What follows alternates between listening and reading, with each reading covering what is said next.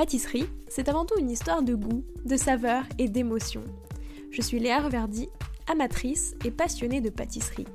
Mon défi, vous emmener avec moi à la découverte de ce qui fait vraiment un bon dessert.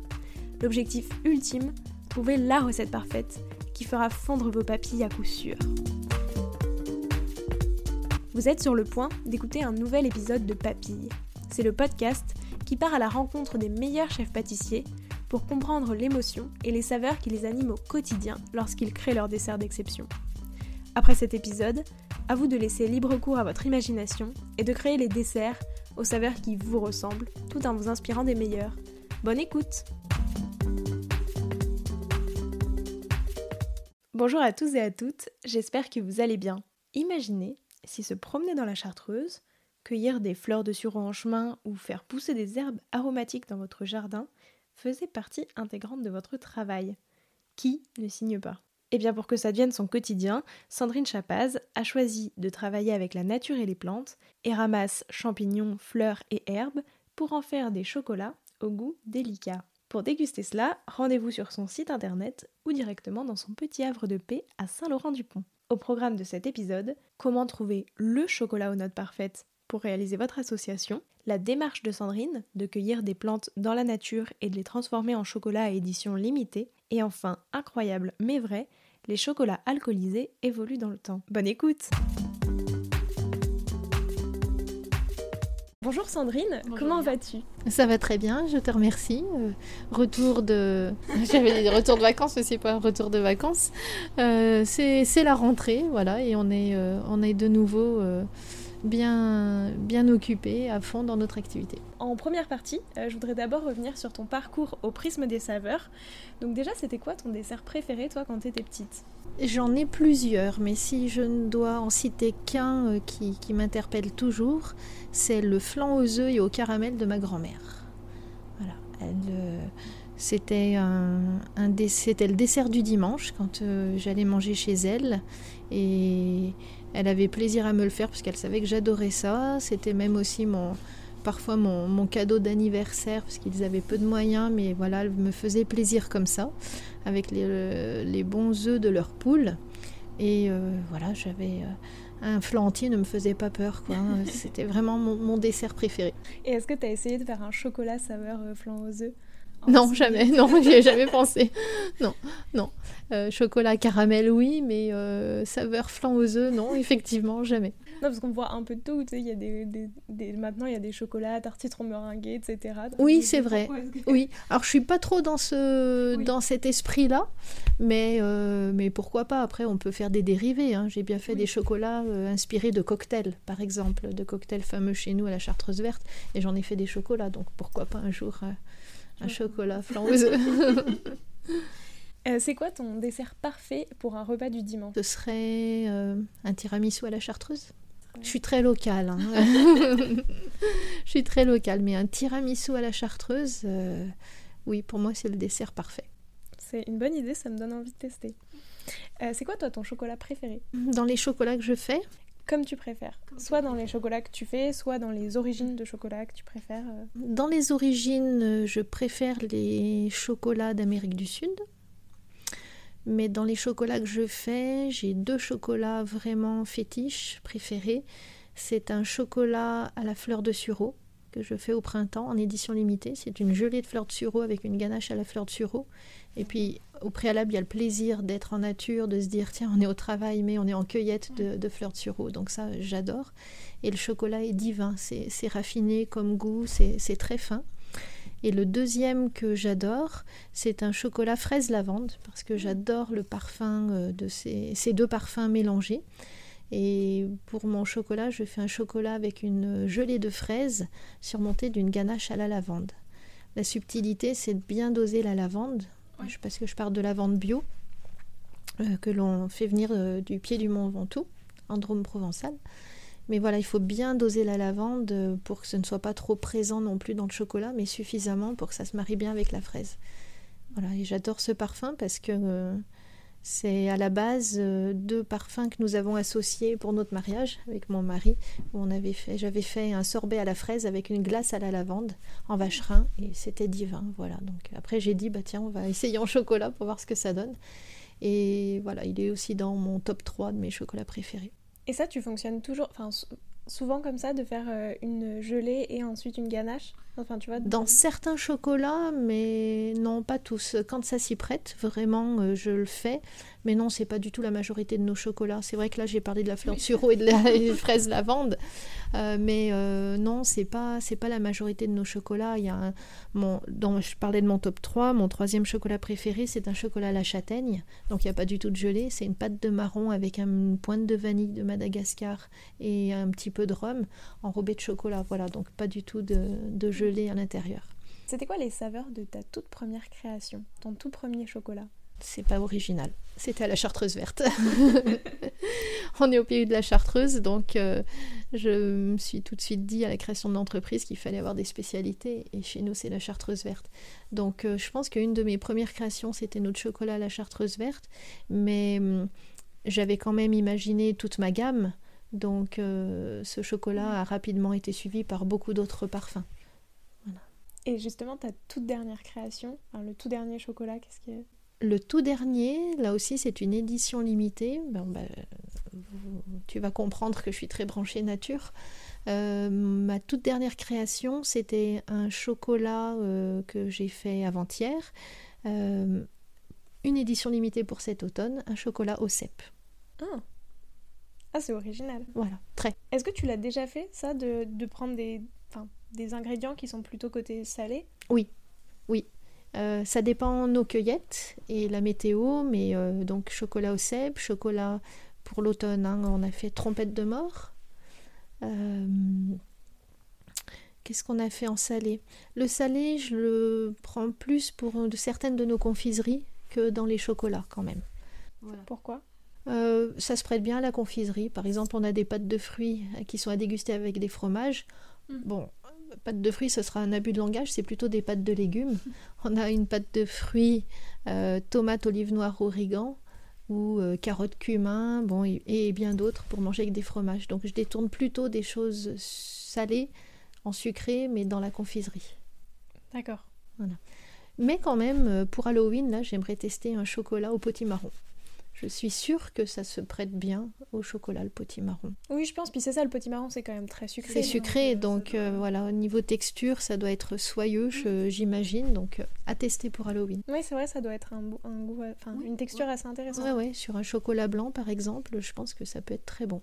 Et du coup, ma dernière question pour cette première partie, c'est pour toi, ça représente quoi la chocolaterie, à tes yeux?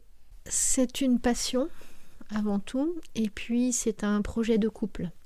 Euh, je n'ai pas été euh, chocolatier toute ma vie, loin de là. Ça fait huit ans qu'on a créé notre entreprise avec mon mari et c'est vraiment euh, notre projet de couple que l'on a fait grandir petit à petit pour être sept aujourd'hui à travailler dans la chocolaterie.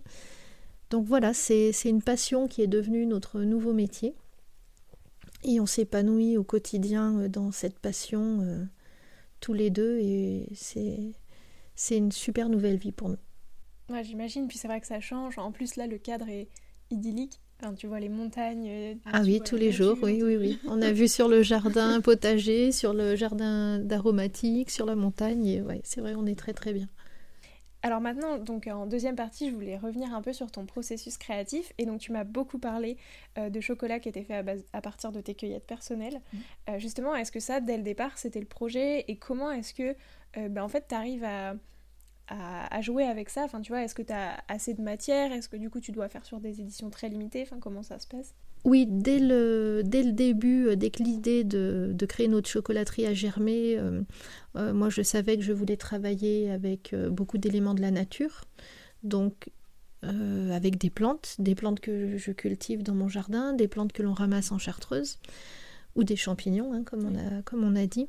Donc vraiment, ça, fait partie de moi. Euh, moi, personnellement, je suis très euh, axée sur euh, les plantes, de me soigner par les plantes. Et, et puis de manger bien aussi, côté personnel à la maison. Donc je voulais que on sente cette passion aussi dans mes chocolats. Donc ça, c'est vraiment un point important aussi de, bah, de, faire du bon chocolat avec des bons produits. On travaille sans conservateur, hein, sans arôme artificiel. Donc c'est vraiment moi, quand j'utilise des plantes, c'est la plante qui va donner le goût à ma ganache. Donc ça, c'est vraiment important. Et c'était défini, oui, dès, dès le départ. C'était naturel pour moi que ça se passe comme ça. Oui, déjà avant, en fait, t'aimais te promener, même en chartreuse, etc., ramasser, euh, ben, par exemple, des fleurs de sureau. Et, oui, de toute petite, j'ai toujours ramassé euh, avec mes parents. On allait toujours en cueillette. Euh, je vois des fleurs, je fais un bouquet. je vois certaines plantes, maintenant, je les ramasse et puis j'en fais ou des, des sirops pour nous. Ou, ou, des confitures si c'est des fruits sauvages. Enfin voilà, c'est c'est une réelle passion et j'aime cultiver ça, oui. Et est-ce que justement, des fois, tu te promènes dans la nature, tu vois telle plante et du coup, tu te dis, tiens, j'aimerais bien faire un chocolat à partir de ça Ou, est-ce que tu vas toujours quand même avec une idée déjà en te disant, ben, tu vois, par exemple, les fleurs de sureau, en te disant, oui, là, il faut que je cherche des fleurs de sureau pour. Non, c'est souvent dans mon processus, c'est souvent euh, un goût ou une odeur que je découvre qui me fait réfléchir à comment je pourrais l'associer au chocolat. Ou qu'est-ce que je pourrais mettre pour compléter ce goût, quel autre parfum je pourrais mettre, ou de fruits, euh, ou, quel type de chocolat, parce que bah, chaque chocolat a son profil aromatique, donc euh, définir quel sera le meilleur profil aromatique pour cette plante ou ce champignon, c'est une recherche vraiment intéressante, mais oui, je pars souvent d'un goût, d'une odeur que je découvre, en me disant, tiens, il y a peut-être moyen d'en faire quelque chose d'intéressant.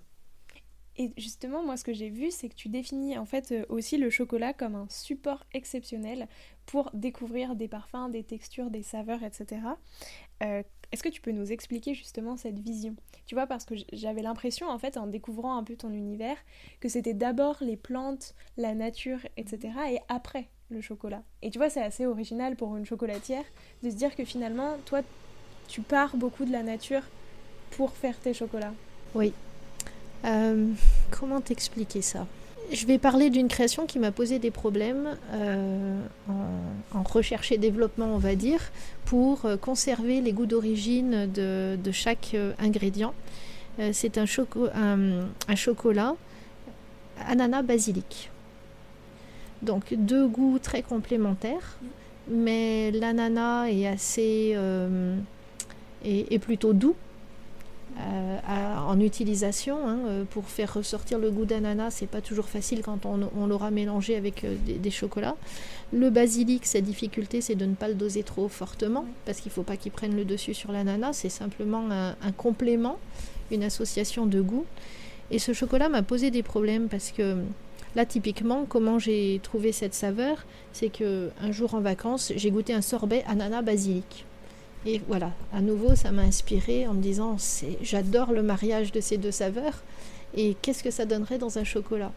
Et donc, ce chocolat m'a posé des soucis parce que j'ai fait plusieurs tests avant d'arriver à une recette calée où on retrouve aussi bien le goût de l'ananas, pas masqué par le goût du basilic, mais qu'on retrouve quand même le basilic suffisamment. Donc j'ai fait beaucoup d'essais, d'abord sur du chocolat noir, et on ne retrouvait pas du tout l'ananas, il était masqué par le goût du chocolat. Après j'ai essayé sur du chocolat au lait, mais ça n'allait pas, le côté lacté n'était pas du tout harmonieux avec les deux autres saveurs. Et finalement, eh bien, euh, c'est le seul chocolat de ma gamme qui est fait sur une ganache à base de chocolat blanc.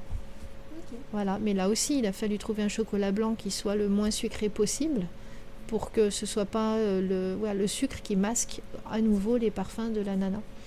Donc euh, ça a été beaucoup d'essais et ça y est, maintenant on, le tient, on ne le lâche plus. Mais c'est pas. Il y a des goûts comme ça, ben on se dit tiens, oui, vraiment là, euh, j'adore ce goût seul, c'est fabuleux, ce parfum, ces arômes, mais tout ne se prête pas non plus pour faire un chocolat. Pourquoi est-ce que tu as choisi le chocolat en particulier? Tu vois, puisque tu le définis comme un support, pourquoi avoir choisi le chocolat et pourquoi pas t'être euh, lancé dans la pâtisserie plus généralement, tu vois? J'aime la complexité du chocolat. Sa complexité et sa simplicité en même temps. Euh, je vais parler de sa complexité parce que quand on a lancé la chocolaterie, on a goûté, je sais pas, euh, plus d'une centaine de types de chocolats différents. Et c'est très intéressant de voir que, par exemple, même pour une même provenance ou un même pays, mais il y aura des notes aromatiques complètement différentes. D'un couverturier à l'autre, hein, celui qui fabrique le chocolat. Donc on a goûté, regoûté. notre palais aussi se forme hein, petit à petit et avec les années on sent qu'on change de goût aussi. Mais pour moi le chocolat c'est complexe parce que du fait de toutes ces notes aromatiques, j'aime cette recherche d'association euh, avec un autre parfum. Et c'est en ça que ça me motive, moi, dans ma, dans ma création. Et cette complexité est vraiment intéressante parce qu'il faut trouver pile les bonnes notes aromatiques pour marier un chocolat, je sais pas, avec du fenouil, par exemple. J'ai fait un chocolat au fenouil. Euh, avec un piment d'Espelette, et eh ben, je ne mettrai pas un chocolat acidulé, je vais mettre plutôt un chocolat qui a une bonne amertume, qui est bien charpenté, comme on dit. Donc euh, voilà, c'est ce côté complexe qui me plaît dans le chocolat, et, c'est en ça que c'est un support pour euh, d'autres parfums que je mets dedans. Et après, du coup, comment ça se passe? Est-ce que Enfin là, donc tu m'as donné l'exemple de ananas basilic, mais est-ce que souvent c'est quand même ça? Tu pars d'une saveur, ben, tout à l'heure tu me disais d'une mhm. odeur, etc. Est-ce que euh, tu choisis toujours le chocolat après avoir choisi euh, d'abord la, ganache, enfin en tout cas ce qui va composer le chocolat? Oui, plutôt. Plutôt, parce que euh, j'essaye de bien comprendre les notes aromatiques du parfum que je veux dans le chocolat. Et j'ai ma, bible, on va dire, de, des différents chocolats que j'utilise. Et je regarde leur profil aromatique à chacun pour voir bah voilà, qu'est-ce que, lequel sera le plus adapté. Mais je pars plus souvent voilà, du goût que je veux mettre à l'intérieur. Et après, je regarde quel chocolat utiliser. Et après, donc chaque goût a vraiment son chocolat euh, spécifique. Tu n'utilises pas du tout euh, un même euh, chocolat pour plusieurs. Enfin, j'ai des recettes dans lesquelles j'utilise parfois les mêmes chocolats, mais non, la plupart du temps, j'adapte mon. Ma, source, mon origine de chocolat au parfum que je mets dedans. On en a un petit peu parlé, il y a beaucoup d'herbes, enfin t'en fais pousser aussi dans ton mhm. jardin c'est vraiment juste, enfin, c'est ce qui te plaisait. Et est-ce que, euh, enfin, je veux dire, comment est-ce que tu, travailles les herbes par rapport à d'autres fruits? Est-ce que ça vient toujours en complément d'un fruit? Est-ce que tu as des, chocolats juste aux herbes? Alors oui, ça vient rarement en complément d'un fruit. Euh, j'ai des chocolats juste aux herbes. J'ai une collection éphémère herbacée euh, avec sept ganaches différentes uniquement à base de plantes. Et là, pour les travailler, là aussi c'est complexe parce qu'il y a des plantes qui euh, donneront le meilleur d'elles-mêmes euh, sèches et d'autres, il les faut absolument fraîches. Mais fraîches, c'est juste cueilli. Euh, voilà, il y a des ganaches, je vais cueillir les plantes et cinq minutes après, elles sont en infusion dans ma crème. Par exemple Par exemple, la verveine qui peut être aussi utilisée sèche, mais elle va pas donner le même rendu. Et donc moi je préfère ce côté frais euh, de la verveine fraîche. Par exemple, euh, le, sureau, il faut qu'il soit très frais, très très frais. Euh, l'estragon aussi, lui extrêmement frais, je vais le cueillir, je le mets dans la crème. Voilà, après le romarin, lui, peut être sec comme frais, c'est les deux, les deux fonctionnent, le thym également. Mais dans mes ganaches euh, herbacées, j'ai une préférence quand même, vu que je les ai à disposition, de les utiliser fraîches. Et c'est pour ça aussi que tu as choisi ce lieu pour avoir un jardin et pour pouvoir euh, en fait euh, aller cueillir et directement le mettre dans ta ganache ou... Alors, j'ai pas choisi le lieu parce que ça ne se voit pas oralement, mais la chocolaterie attenante à notre maison. Et puis tu as vu, hein, on est un petit peu perdu dans la campagne. Donc euh, c'était plutôt un choix de créer la chocolaterie, de, construire le bâtiment attenant à notre maison. Justement, tu vois, je me demandais, parce que c'est vrai qu'en arrivant, c'est un peu surprenant parce qu'on n'a pas du tout l'impression d'arriver dans une chocolaterie. Euh, comment ça se passe? Est-ce que les gens du coin te connaissent? Est-ce que du coup, tu t'envoies beaucoup de choses Enfin, tu vois, tu fais beaucoup de livraisons? Comment est-ce que ça se... En fait, euh, ça se passe pas du tout comme on avait prévu au début dans, quand on s'est lancé. Nous, on imaginait beaucoup travailler pour euh, des entreprises euh, et expédier des chocolats. Et, petit à petit, le bouche à oreille a fait qu'il y a des, gens euh, qui sont venus au début, qui en ont parlé autour d'eux, et ainsi de suite. Et ça fait vraiment boule de neige. Et là, maintenant, au bout de 8 ans, eh bien, je travaille surtout pour le particulier, on va dire, quand même un peu pour des entreprises, beaucoup pour des restaurants étoilés. Euh, et on expédie énormément en France et en Europe. même les gens nous ont trouvés. Au départ, c'était un petit peu l'adresse qu'on se chuchote, qui est secrète et qu'on a la chance d'avoir eu connaissance. Mais non, non, là, bah là c'est samedi matin et, et bah, c'est le défilé dans la, dans la boutique. Ouais, non, mais c'est ça, mais tu vois, c'est vrai que c'est assez. Enfin, je me suis posé la surprenant, question. Oui, je, je, je, conçois que ce soit surprenant. même, euh, tu vois, même si on passait en voiture, tu, enfin, tu ah, on voit pas. Il faut être arrivé devant le portail pour voir le petit panneau avec notre logo. Comme tu dis, ça fait un peu adresse secrète. C'est ça. Mais ça joue du charme, j'imagine. Oui, voilà, oui, oui. Mais malgré tout, euh, voilà, bon, on a un joli site internet et on est bien repéré sur Google et les gens nous trouvent. Hein. Puis bon, les offices du tourisme euh, du parc de Chartreuse parlent beaucoup de nous. Euh, nos produits sont distribués, enfin nos produits à la Chartreuse sont distribués euh, au magasin du monastère de, et du musée de la Grande Chartreuse. Donc voilà, ça contribue vraiment à nous faire connaître. Et puis les gens nous trouvent sans problème. Mais donc à l'origine, vous partiez quand même plutôt dans une démarche de entreprise, etc. Enfin, quelque chose à exporter plus qu'une boutique sur place. Oui, voilà, oui. Mais du coup, le développement pour le particulier a été tel qu'on a été obligé de faire ce petit point de vente dans la chocolaterie pour mieux accueillir les visiteurs. Non, mais c'est c'est très, très cool, quoi. Ouais, ouais, c'est une belle histoire. Et euh, il y a ce qu'on imagine au début, et puis après, il y a la réalité, et on s'adapte euh, au fur et à mesure. En regardant ton univers et en le découvrant, j'ai beaucoup l'impression que toi, les goûts, c'est très important pour toi, tu vois, de mettre en avant des goûts, des parfums, des saveurs. Mm. Et euh, moi, avec Papy, c'était vraiment l'objectif, parce que moi, ce que je voulais, enfin, tu vois, c'était euh, faire découvrir des nouvelles saveurs euh, qu'on connaît pas forcément. Mm. Et tu vois, même aujourd'hui, je trouve que c'est intéressant de, bah, de s'entraîner à découvrir des goûts, parce qu'en fait, c'est très difficile. Mm. Et tu vois, je trouve que bah, en fait, je me suis vraiment rendu compte qu'en allant dans des boutiques de pâtissiers, de chocolatiers euh, qui, qui, font des recherches gustatives mm. en mettant toujours des herbes, tu vois, moi j'ai vraiment appris la notion de assaisonner ses desserts.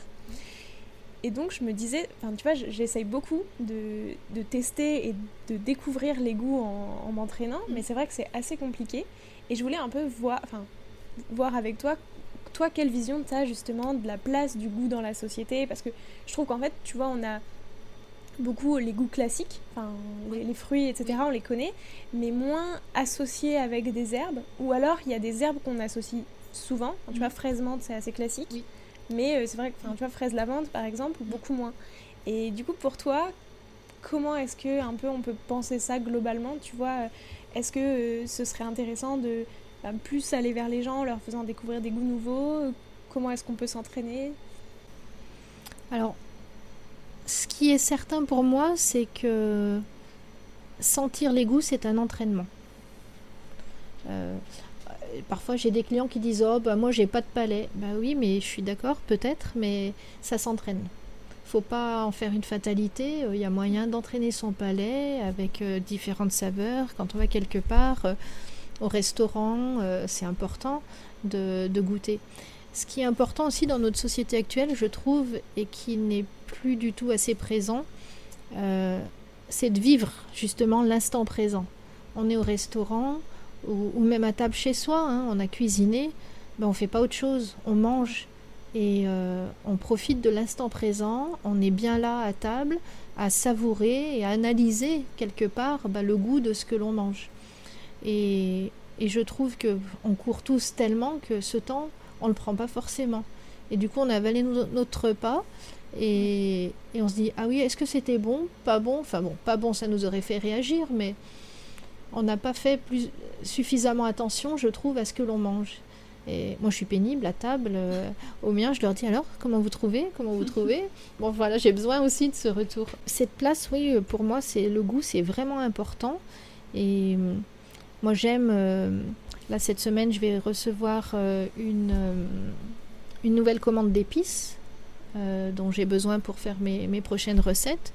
Mais mon fournisseur m'a dit tiens, j'ai, reçu euh, certaines baies euh, nouvelles, tu connais? Non, je connais pas. Bon, bah, il m'en met en échantillon. Et après, voilà, je, je prends le temps de goûter, de décortiquer un peu tous les arômes qui me viennent. Et c'est primordial, ça, pour notre métier, je trouve. Oui, c'est ça, mais tu vois, je trouve en vrai, bah, pour, pour votre métier, c'est sûr, mais je trouve que globalement, tout le monde devrait, tu vois, arriver à... Être sensible à ça. Je suis d'accord, je suis d'accord. Après, bah, ça s'éduque, hein, ça s'éduque. Il faut avoir la curiosité de découvrir des choses.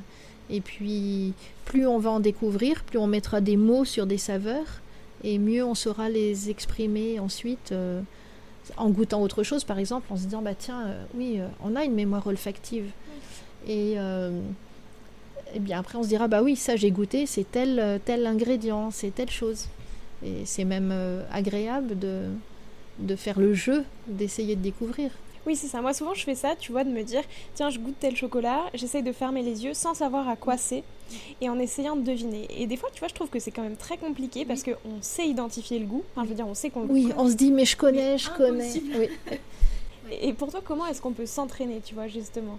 Il faut, faut goûter en sachant ce que l'on goûte. Et là, on va mémoriser. Pour moi, c'est juste ça. Ça marche pour les goûts, ça marche pour les odeurs. Euh, le cerveau enregistre un nom avec une odeur euh, ou, un moment. Je suis certaine qu'il y a certaines odeurs parfois que tu sens où ça te rappelle des bonnes choses ou des mauvaises. Voilà, ça peut être une odeur d'enfance au détour d'une rue, euh, ça sent le, croissant tout chaud. Euh, et puis ça te rappelle, je sais pas, quand tu allais à l'école, voilà, à côté de chez toi. Ben, je sais pas, mais il y a. Hum, y a une mémoire des, goûts, des odeurs euh, qui, est là et plus ou moins là, mais voilà, qui, se travaille. Et donc pour toi, pour s'entraîner, pour s'entraîner et pour s'éduquer, c'est vraiment se dire, euh, tiens, aujourd'hui, euh, je vais goûter de la coriandre, par exemple. Je sais que c'est un chocolat à la coriandre pour essayer de retenir le goût. Ou est-ce que, enfin tu vois, moi justement, j'essaie de le faire en sens inverse, en me disant, j'essaie de goûter sans savoir ce que c'est, pour essayer de deviner. Et après, euh, savoir que oui ou non. Les deux, pour moi, les deux processus euh, sont, sont, bien pour mémoriser les goûts. Mais même si tu le fais en aveugle, le tout, c'est de savoir après que tu es la réponse. Oui, oui, bien sûr. Voilà, il faut que tu saches, ah bah oui, effectivement, c'est coriandre. J'ai pas mis de mots, mais je connaissais cette saveur. Eh bien, la prochaine fois que tu goûteras, tu vas te dire, bah oui, c'est coriandre.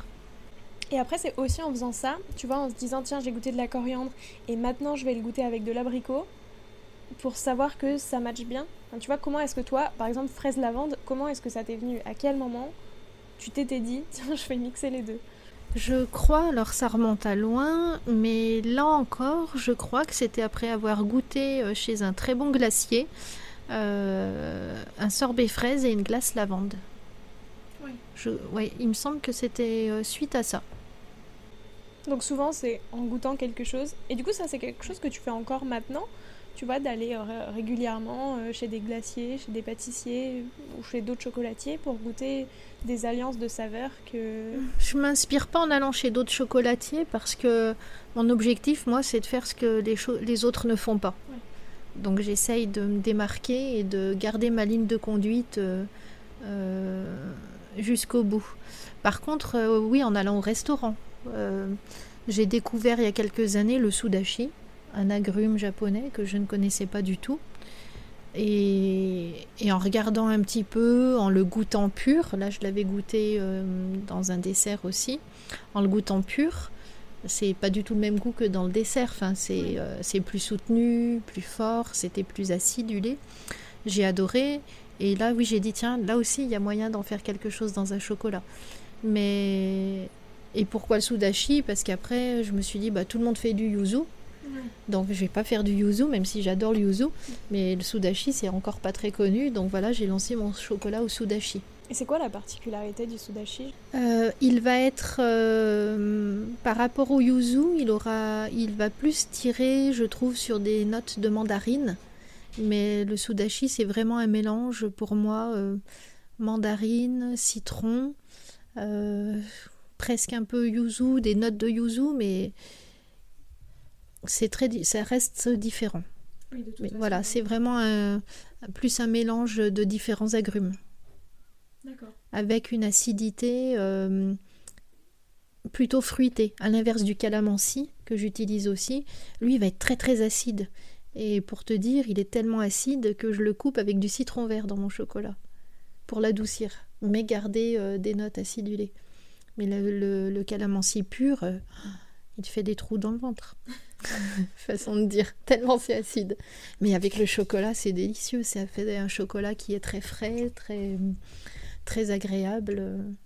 Et est-ce qu'avec, euh, justement, tu vois là par exemple, avec un, agrume qui est aussi acide, euh, quel type de chocolat est-ce que tu mets? Est-ce que tu vas mettre un chocolat un peu doux qui vient adoucir tout ou est-ce que tu restes dans un chocolat noir un peu fort, tu vois qui... Là, euh, sur celui-ci, sur le calamansi, j'ai opté pour la force. Donc je suis sur une base de chocolat noir assez amer, un 70% de cacao. D'accord. C'est ça, pour garder quand même. Enfin, que le chocolat soit fort et qu'il ne soit pas écrasé par le. Oui, parce qu'il fallait vraiment euh, qu'il y ait une bonne longueur en bouche du chocolat, des notes de cacao par rapport à l'acidité du calamansi. Et euh, plus globalement, je, je, voyais que tu faisais beaucoup de chocolat euh, à, justement un peu en édition limitée, sur une période donnée.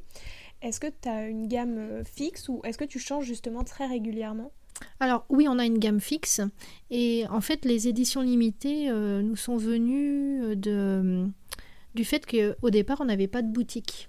Donc euh, il y avait moins de passages que maintenant et du coup bah, la marchandise, il faut arriver à l'écouler. Donc je faisais parce que bon, j'ai beaucoup plus d'idées que de temps pour les réaliser. Et du coup, de, faire des éditions limitées, c'était un mode d'expression aussi bah, pour, pour me faire plaisir et faire découvrir des parfums insolites à nos clients. Donc euh, voilà. Et les éditions limitées, euh, il y en a une par saison. D'accord. Au moins une par saison. Sauf l'été où bien sûr il y a les collections éphémères herbacées, en plus d'une édition limitée Fleur de Sureau ou Reine des Prés. Là, en août, j'ai fait une édition limitée à la Reine des Prés.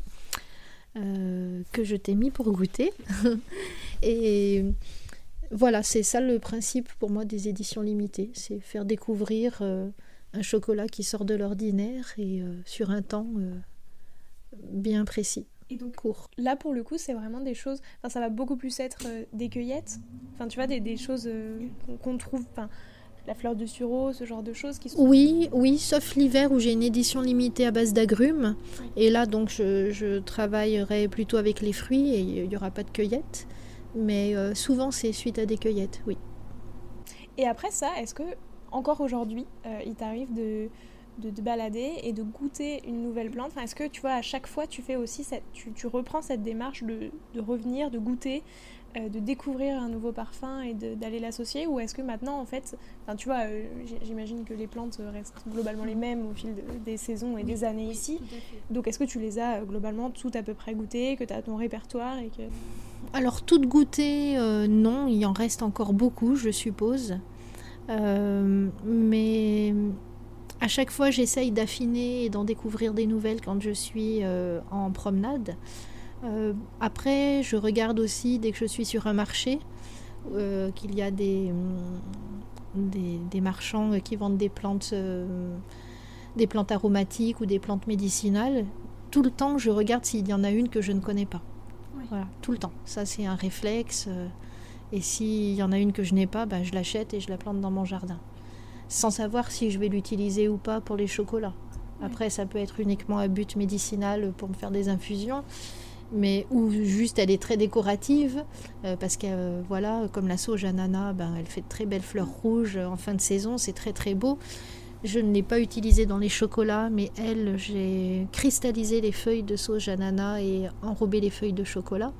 Donc ça aussi, c'est très original et c'était un moyen de conserver le goût. Euh, vraiment de, la plante et ce goût de mélange bah, d'ananas hein, quelque part.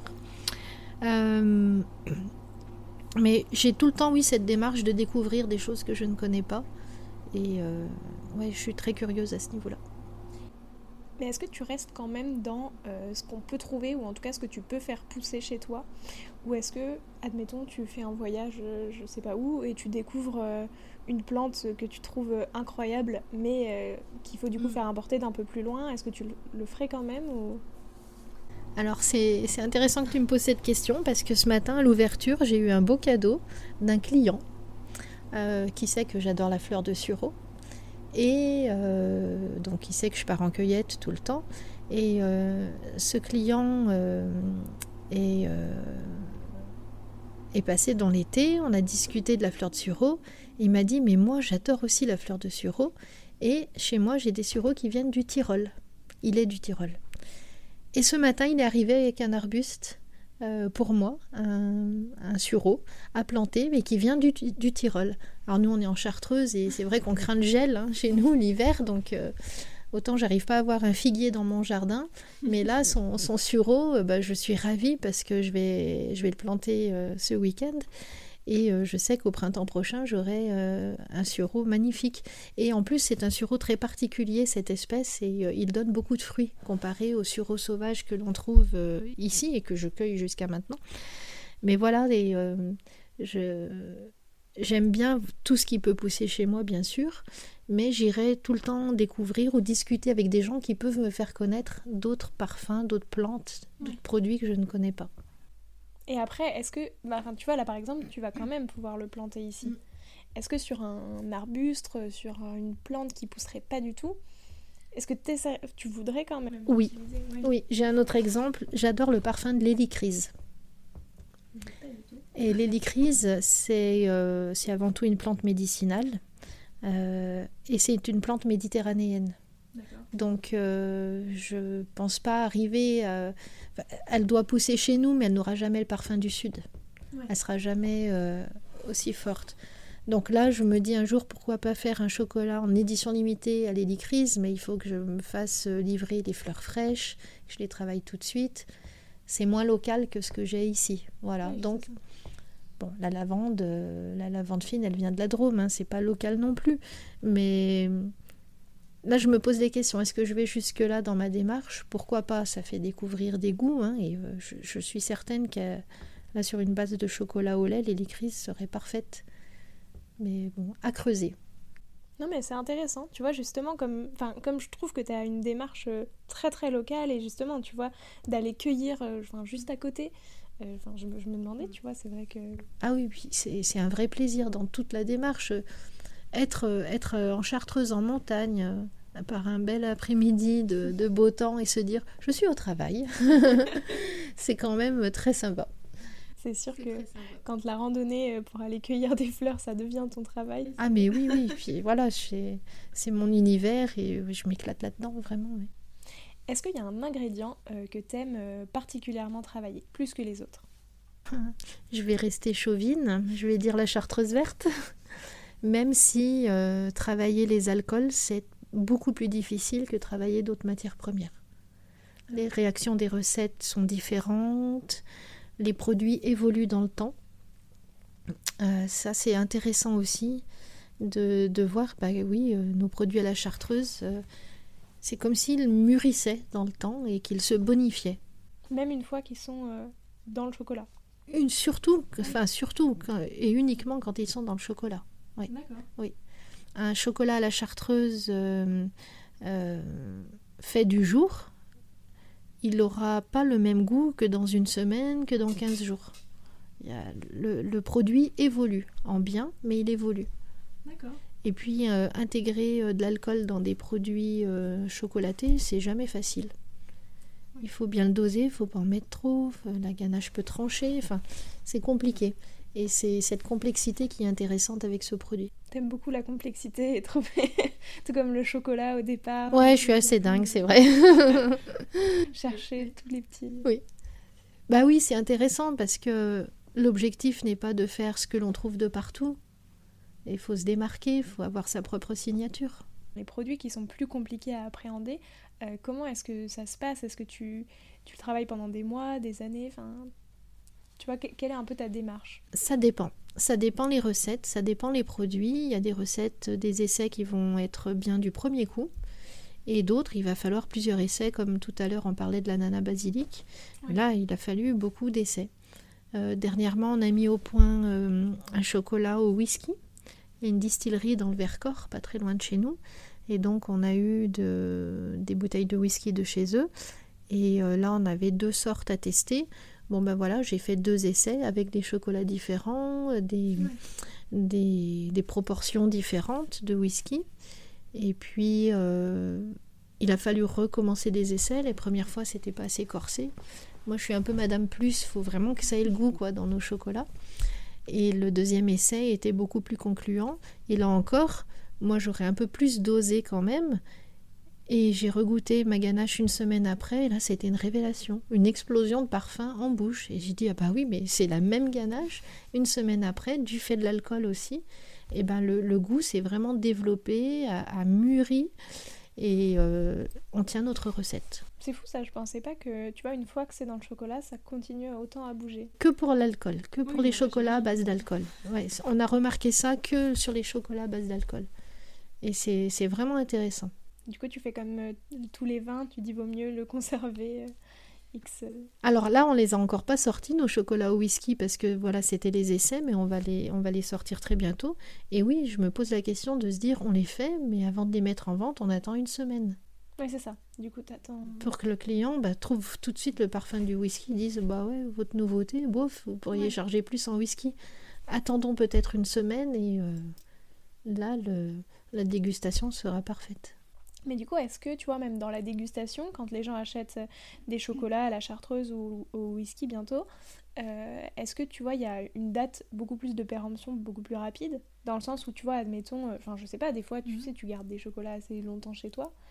Et bah, du coup, le goût peut encore changer énormément. Donc, est-ce que tu vois, tu donnes une date un peu pour le, le consommer? Alors oui, bien sûr, on donne une date. Nous, les dates sont courtes parce que, comme je disais, on travaille sans conservateur.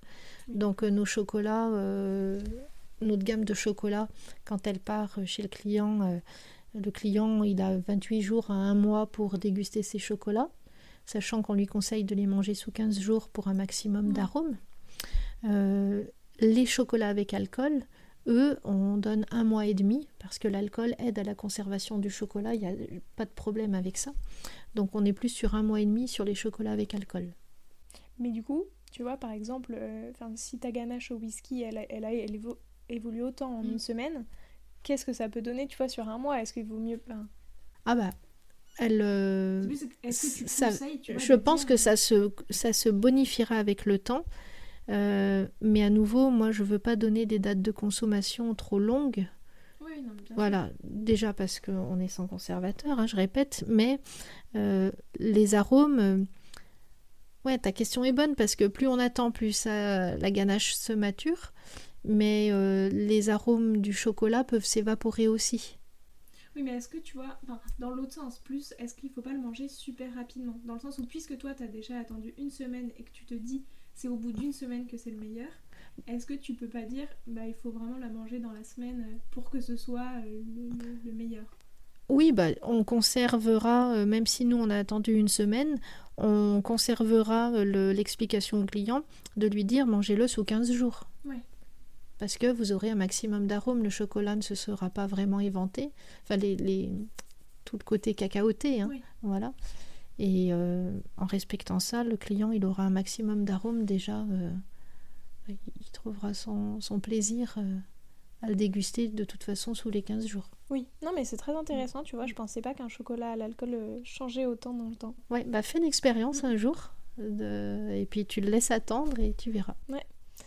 Euh, est-ce que au contraire, tu vois, il y a un ingrédient que tu aimes bien, enfin tu, peux bien mm-hmm. l'aimer, le manger, etc., mais qui est très compliqué à appréhender, qui te donne pas mal de fil à retordre?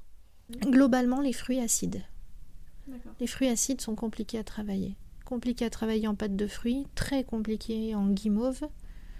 Euh, et en chocolaterie, ça va. Mais, mais oui, s'il y a vraiment un ingrédient euh, où il faut bien se poser avant de lancer une nouvelle recette, ou même faire une recette euh, que l'on a déjà faite, il y a tous les paramètres de température, de pH qui entrent en ligne de compte. Donc, il ne faut pas se tromper, oui. Et ce qui nous gratouille, c'est les fruits acides. Oui, c'est ça mais tu continues de le faire quand même. Et oui, parce que c'est bon. parce que c'est bon. Euh, est-ce que tu aurais un conseil à me donner, à moi qui ne suis pas du tout euh, chocolatière professionnelle, euh, pour, je sais pas, soit créer un chocolat, soit créer une pâte de fruits, soit travailler un, fruit globalement Enfin, je sais pas, tu vois, un truc plus générique sur le travail du sucré mmh. globalement Le premier conseil, c'est de faire confiance à tes goûts et à ton palais d'expérience, on peut avoir un peu des idées folles et être convaincu que c'est une bonne idée. Donc il faut tester, il faut aller au bout de son idée euh, dans la réalisation de la recette pour voir le résultat. Et là, il se passe deux choses différentes. Il peut se passer deux choses différentes. Ou bien, bingo, et tu réussis à faire changer d'avis tout ton entourage parce que tu avais raison. Ou bien euh, cet essai, il était un petit peu malheureux, il faut s'orienter vers autre chose. Mais euh, quand on veut créer, il faut vraiment aller au bout de son idée. Voilà. Moi, c'est ce que je fais. Euh, oui, je me lancerai pas si je n'y croyais pas, forcément. Hein. Mais il faut aller au bout de l'idée pour se dire, bah oui, finalement, c'était pas si bien, ou alors c'est pas ce chocolat qu'il faudra avec, il faut en trouver un autre et on refait un essai ou non, c'est pas du tout concluant et euh, ça marchera pas. J'ai essayé l'année dernière, pour te donner un exemple, avec une plante que j'ai ramassée, euh, qui sent bon comme ça, et dans le chocolat, mais j'ai pas aimé. C'est de l'aspérule odorante. Et j'ai pas du tout aimé parce que, euh, en plus, ça me rappelait une odeur d'enfance qui ne me plaisait pas. Ça sentait le, tabac de la pipe que ah mon grand-père fumait et j'avais horreur de ça. et, et la spirule odorante, on dit que quand elle est sèche, elle a des, notes vanillées, mais moi, j'ai pas senti ces notes vanillées et, et, uniquement cette odeur qui ne me plaisait pas. Mais je suis quand même allée au bout de mon process en me disant bon bah dans le chocolat, on m'en a tellement, parlé de cette plante que bon allez j'essaye. Et j'ai pas aimé du tout dans le chocolat, ce qui fait que ce chocolat n'est jamais sorti euh, à la vente. Mais, mais je suis allée au bout de ma démarche. Ça aurait pu être une révélation, mais ça n'a pas été le cas. Et là, est-ce que tu penses que c'était vraiment parce que ça s'associait avec du chocolat Ou est-ce que globalement, en fait, à travailler euh, en ganache, en n'importe quoi, en crème par exemple je pense, je pense beaucoup aussi que j'étais influencée par mes souvenirs d'enfance. Et j'ai vraiment beaucoup de mal à créer un chocolat avec des goûts que je n'aime pas. Euh, oui. Je suis pas motivée. Après, sur certaines recettes, je l'ai eu fait. Euh, par exemple, dans notre gamme, on a un, délicieux chocolat au café, mais je n'aime pas le café. J'aime l'odeur, mais j'aime pas du tout le goût. Mais dans la gamme, bon, bah, il y avait de la demande, on a fait un chocolat au café. Mais là, la démarche était intéressante. Et moi, celui-ci, au départ, je l'ai fait euh, surtout euh, à l'odeur du café, parce que je me fie aussi beaucoup à mon nez. Dans ce mhm. cas-là, j'aime l'odeur. Et chez le torréfacteur, ça a été bah, de sentir des cafés. Et après, c'est mon mari qui faisait goûteur sur la ganache. Mais voilà, c'est un chocolat que moi je, ne goûte pas, je, à peine quoi, voilà, pour se dire bon, pour moi c'est beaucoup trop fort en café parce que je n'aime pas, donc le goût est exacerbé. Mais pour quelqu'un qui aime le café, il paraît qu'il est divin, voilà. Mais j'aurais du mal à aller euh, sur des parfums que je n'aime pas à la base. Dans ce genre de moment, quand t'aimes pas l'ingrédient euh, comme ça, mm. c'est tu joues beaucoup avec l'odeur. Enfin, tu, tu, je compense beaucoup par l'odeur je pense que j'ai le nez assez développé pour ça. Mais bon, j'ai besoin de testeurs hein, à côté pour euh, confirmer ce que je pense. L'odeur fait aussi partie de notre univers, vraiment. Ouais, à chaque fois, en fait, au-delà de goûter, tu sens. Ouais, ouais, toujours. Même un chocolat. Le chocolat, je le frotte entre mes doigts, je le chauffe légèrement, et après je sens mes doigts. Et là, déjà, tu as déjà des notes aromatiques qui se qui se présente à toi et que tu peux, avant de goûter, c'est intéressant de faire le parallèle entre ce que l'on sent euh, au nez et ce que l'on sent au palais. Oui, puis finalement, c'est ce qu'on doit faire quand on déguste du vin. tu vois, quand on goûte un vin, dans le processus de dégustation, il y a d'abord le, sentir, donc c'est vrai que... Il y a le sentir, et puis après, tu as la rétro-olfaction pour euh, compléter euh, le développement de, du ressenti aromatique, donc ça va avec. Et c'est comme ça que tu conseilles du coup de déguster tes chocolats, enfin ou le chocolat en règle générale, enfin ou n'importe quoi? De d'abord passer par cette phase où on, sent pour justement avoir les premières notes aromatiques? Alors sur, sur de la tablette et des carrés dégustation, on peut le frotter effectivement et le sentir. Un chocolat ganache, non, il n'y aura pas d'intérêt à le sentir comme ça parce que le, parfum est dans la ganache, donc euh, le chocolat est enrobé. Donc euh, il n'y a pas vraiment l'odeur non plus à l'extérieur. Et heureusement, parce que ça voudrait dire qu'elle est très volatile et qu'on perdrait en, arôme à l'intérieur. Donc euh, la dégustation, c'est quand même un moment important. Et quand c'est un bon bon chocolat, il faut prendre le temps bah, de le mettre en bouche, laisser fondre un peu l'enveloppe, croquer un peu dedans, continuer à laisser fondre, frotter la langue contre le palais, avaler progressivement et puis faire la rétro-olfaction. Ça, c'est le processus complet de dégustation pour euh, retirer un maximum d'arômes et de plaisir de ce que l'on goûte. effectivement. Et c'est vrai que on voit tout de suite que ça n'a jamais le même goût quand on le laisse vraiment dans sa bouche euh, et qu'on attend que les, les Et j'irai même plus loin, pardon, ça dépend, euh, ça dépend à, quel moment de la journée tu goûtes le chocolat. Euh, il n'aura pas la même saveur.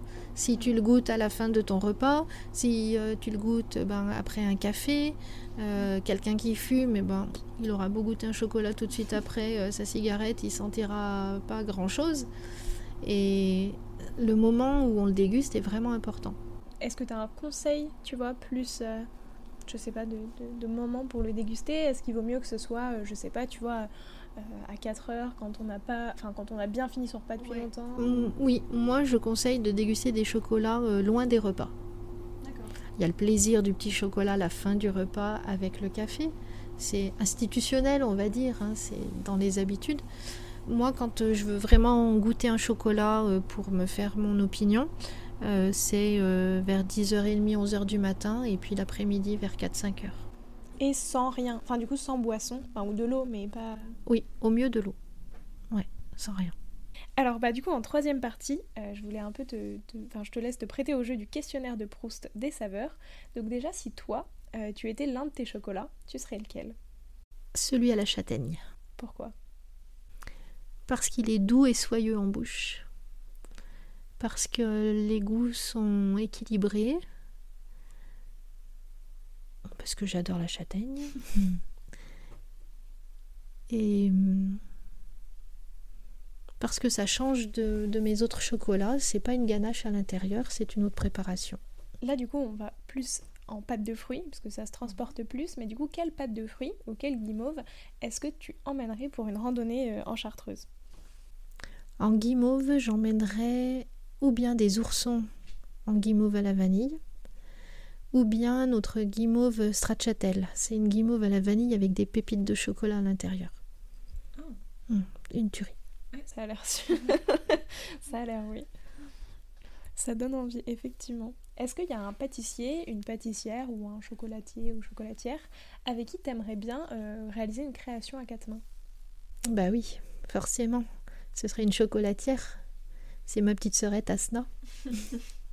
Et d'ailleurs, je la remercie parce que c'est grâce à elle qu'on s'est rencontrés. C'est elle qui m'a conseillé euh, de te contacter. Effectivement, je trouve que. Ah oui, mais on est malheureusement trop loin et euh, on a vraiment plaisir à se retrouver à chaque fois. Mais c'est toujours trop court. Mais euh, on, on, ferait de très très belles choses ensemble. Oui, puis je trouve que vos univers sont bien complémentaires. Oui. Vous avez des visions très complémentaires, je trouve, de, la chocolaterie. On travaille déjà ensemble, non, euh, ceci dit, parce que euh, Asna et Vincent euh, nous font notre base de chocolat, la part des anges, parce qu'Asna part de la fève. Et donc, avec un premier cru de plantation de Colombie, de la tribu des Arhuacos, Asna et Vincent nous font notre chocolat à la chartreuse, la part des anges. Donc c'est un, un process secret entre eux et nous. Et euh, ça donne la possibilité d'avoir un petit carré de chocolat de dégustation à la chartreuse verte, mais sans liquide à l'intérieur quand on le déguste. Voilà. Mais du fait qu'ils partent de la fève, voilà, euh, on a mis au point ce chocolat avec eux. Donc voilà une, collaboration qu'il y a entre nous. Mais euh, on aimerait bien en avoir d'autres. Mais c'est vrai que c'est ça, c'est intéressant. Et c'est vrai qu'Asna plus, elle, a vraiment cette démarche de partir de la fève, comme tu l'as dit. Et du coup, c'est vrai que tu vois, je pense que ça peut vraiment être complémentaire en se disant, parce que elle, dans, dans l'épisode qu'on avait enregistré toutes les deux, tu vois, elle m'expliquait un peu comment est-ce que tu fais ressortir telle ou telle note dans un chocolat. Donc c'est vrai que ça pourrait être très complémentaire en, toi pensant après la ganache euh, qui va à l'intérieur et du coup ça pourrait. oui. La chartreuse en quatre saveurs, ça donne quoi? C'est difficile de répondre à cette question. Il y a 130 plantes dans la chartreuse. Mais en, quatre saveurs, on va dire, euh, on va dire végétal, floral. Ça ressemble un peu, mais euh, on n'est que sur une base de plantes. Je vais dire sucré aussi. Je vais, je vais plutôt donner un adjectif. Je vais dire mystique. Euh, les trois goûts que tu trouves importants que tout le monde connaisse tu vois, que, tout le monde connaît pas forcément et que tu trouves, que toi t'aimes bien et que t'aimerais que tout le monde connaisse au-delà de connaître trois goûts, je, dirais plutôt qu'il est important que les personnes connaissent le vrai goût. Je te dis ça pendant que je continue à réfléchir. Hein. Le, vrai goût des choses et pas des goûts transformés. Ça, c'est vraiment important. Bah, c'est ça, je trouve que ça rejoint, tu vois, justement tout à l'heure quand on parlait d'éducation au goût, il y a aussi le fait de connaître euh, le vrai goût des choses et ça s'est pas mal perdu justement avec euh, toute l'industrialisation et puis tous les fruits, légumes qui viennent d'ailleurs. De là de découvrir le vrai goût, je dirais qu'il y a un goût pour moi que j'adore, mais qui a été... Euh, c'est, la, sensation est biaisée parce qu'on en retrouve trop et dans beaucoup trop de produits, c'est la vanille. Mmh, mmh. On trouve de l'extrait de vanille ou de la vanille dans des produits où on se douterait même pas qu'on en met. Mais là, les industriels, parce que euh, bah, la vanille, c'est un goût euh, que tout le monde a enregistré mm. et on fait même plus attention parfois quand il y en a. Mais c'est là et les industriels ben, nous tiennent avec ça ou tiennent les consommateurs avec ça. Je me mets pas dedans parce que j'achète pas de produits industriels, mais et alors que la vanille, une excellente vanille, elle, a, elle peut avoir déjà plusieurs goûts différents selon sa provenance. Et, c'est ça qu'il faut arriver, je trouve, la difficulté, arriver à distinguer le bon goût de la vanille. et puis le vrai goût de la Et le vrai goût de la vanille. Euh, moi, je m'amuse à faire découvrir à nos clients le goût de la vanille bleue de la Réunion. Ouais. Tu connais? Bah, J'en ai beaucoup parlé avec plusieurs pâtissiers, mais j'avoue, j'ai jamais goûté de vanille bleue, mais j'en ai beaucoup parlé. Tu l'as déjà senti? Non. Donc, voilà de la vanille bleue de la Réunion. Et là, c'est un goût de vanille dont on n'a pas l'habitude. Donc je vais ouvrir mon pot et comme tu vois, cette vanille, elle n'est pas filmée. Elle peut rester à l'air libre. Cette vanille est encore vivante. C'est-à-dire qu'elle n'a pas du tout le même processus de fabrication que la vanille habituelle que l'on connaît. Elle n'est pas étuvée. Donc elle est vivante. Là, je vais ouvrir le pot et sans mettre le nez au-dessus, tout de suite, tu vas comprendre. Ah oui, ah oui, ça, ah oui, c'est fort. C'est très très fort. Et cette vanille, elle a la particularité d'être comestible entièrement. On utilise toute la gousse. Il n'y a pas de déchets. Il n'y a pas de grains grattés dedans, on pourrait, hein, mais là on peut utiliser toute la gousse. Et tu sens comme ça sent ah très très fort là. Voilà. Donc on en met peu quand on l'utilise, mais on utilise tout. Et ça, c'est un autre goût de vanille. Et pour moi, ça fait partie des goûts intéressants à connaître. Où tu prendras une vanille de Tahiti, elle aura un autre parfum, mais il faut connaître le vrai goût de la vanille et pas euh, l'arôme ou l'extrait qu'on nous ajoute euh, chez les industriels. en plus, tu vois, je trouve que en fait, les industriels ont fait en sorte qu'il n'y ait qu'un goût de vanille et qu'il soit même pas le vrai goût de vanille. Oui, c'est du standard, c'est un standard vanille. Ouais. Et puis tu vois, une fois j'ai fait une glace à la vanille en mettant vraiment de la vanille et ma petite sœur me disait, ça n'a pas du tout le même goût que les glaces qu'on mange d'habitude. Parce qu'effectivement, en fait, les autres glaces ont beaucoup plus un goût. Euh, bah, ça, j'en avais parlé avec euh, mm. Philippe Faure, qui disait que les glaces industrielles mettaient énormément de sucre. Mm. Et tu vois, c'est vrai qu'en fait, une glace à la vanille, ça a un goût sucré, mais ça n'a pas du tout. Enfin, une, glace industrielle, hein, j'entends. Mais. Euh, et, c'est vrai que du coup, elle avait vraiment fait cette réflexion en disant ça n'a pas du tout le goût des glaces qu'on connaît, enfin, auxquelles on est habitué justement en mangeant des glaces. Et elle a aimé alors ou pas? Bah oui. Mais tu vois, c'est vrai que ça surprend. Son repère était euh, euh, différent. Ah Et puis du coup, c'est vrai que c'est surprenant parce qu'en fait, quand tu le goûtes, ben, ça a beaucoup plus le goût de vanille. Et tu vois, même j'avais essayé, euh, ben, sur les autres vanilles de Madagascar, etc., de faire sécher la gousse et mm. de l'incorporer en, la mettant en poudre. Et c'est vrai que je trouve pareil, on n'a pas du tout le même goût. Enfin, tu vois, ça apporte encore une autre saveur et je trouve que c'est très intéressant. Il me reste deux autres parfums à te donner. J'ai pas oublié. Euh, c'est vraiment difficile comme question parce que euh, il existe une multitude de goûts. Je dirais le sudashi parce que c'est un agrume qui mérite d'être connu, vraiment.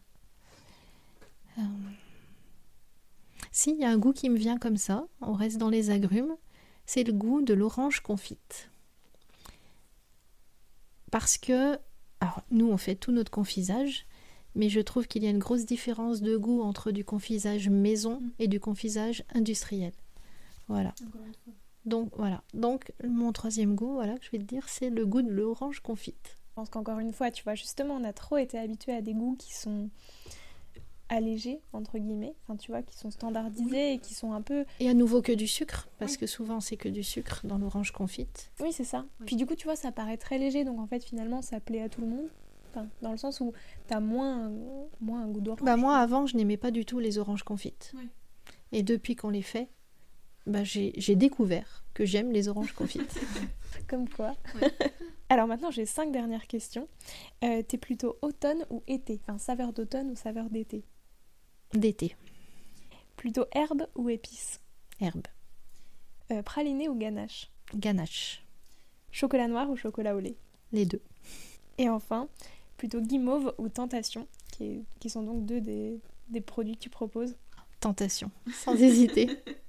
Bah écoute, euh, merci beaucoup Sandrine, c'était très enrichissant et vraiment je trouve euh, ta vision très belle d'être au plus proche de la nature et tu vois je trouve que en fait c'est directement la réflexion que je me suis faite en découvrant ton univers euh, à quel point c'était beau tu vois de voir la chocolaterie d'abord avec des herbes de la nature et, et du parfum tu vois avant Mm-hmm. même de penser chocolat.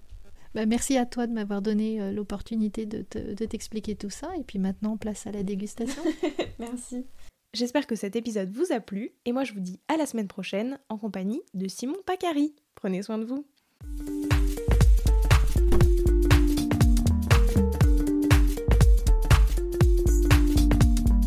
Alors, quel sera votre prochain dessert? Merci d'avoir écouté cet épisode jusqu'au bout. S'il vous a plu, n'hésitez pas à le partager aux gourmands qui vous entourent. Et si vous voulez soutenir Papille, deux choses. La première, notez l'épisode 5 étoiles sur Apple Podcast et laissez un joli commentaire. La seconde, vous rendre sur papillepodcast.com, sans oublier le S de papille, et vous abonner à la newsletter pour être prévenu de la sortie des prochains épisodes et des articles que j'écris régulièrement. À bientôt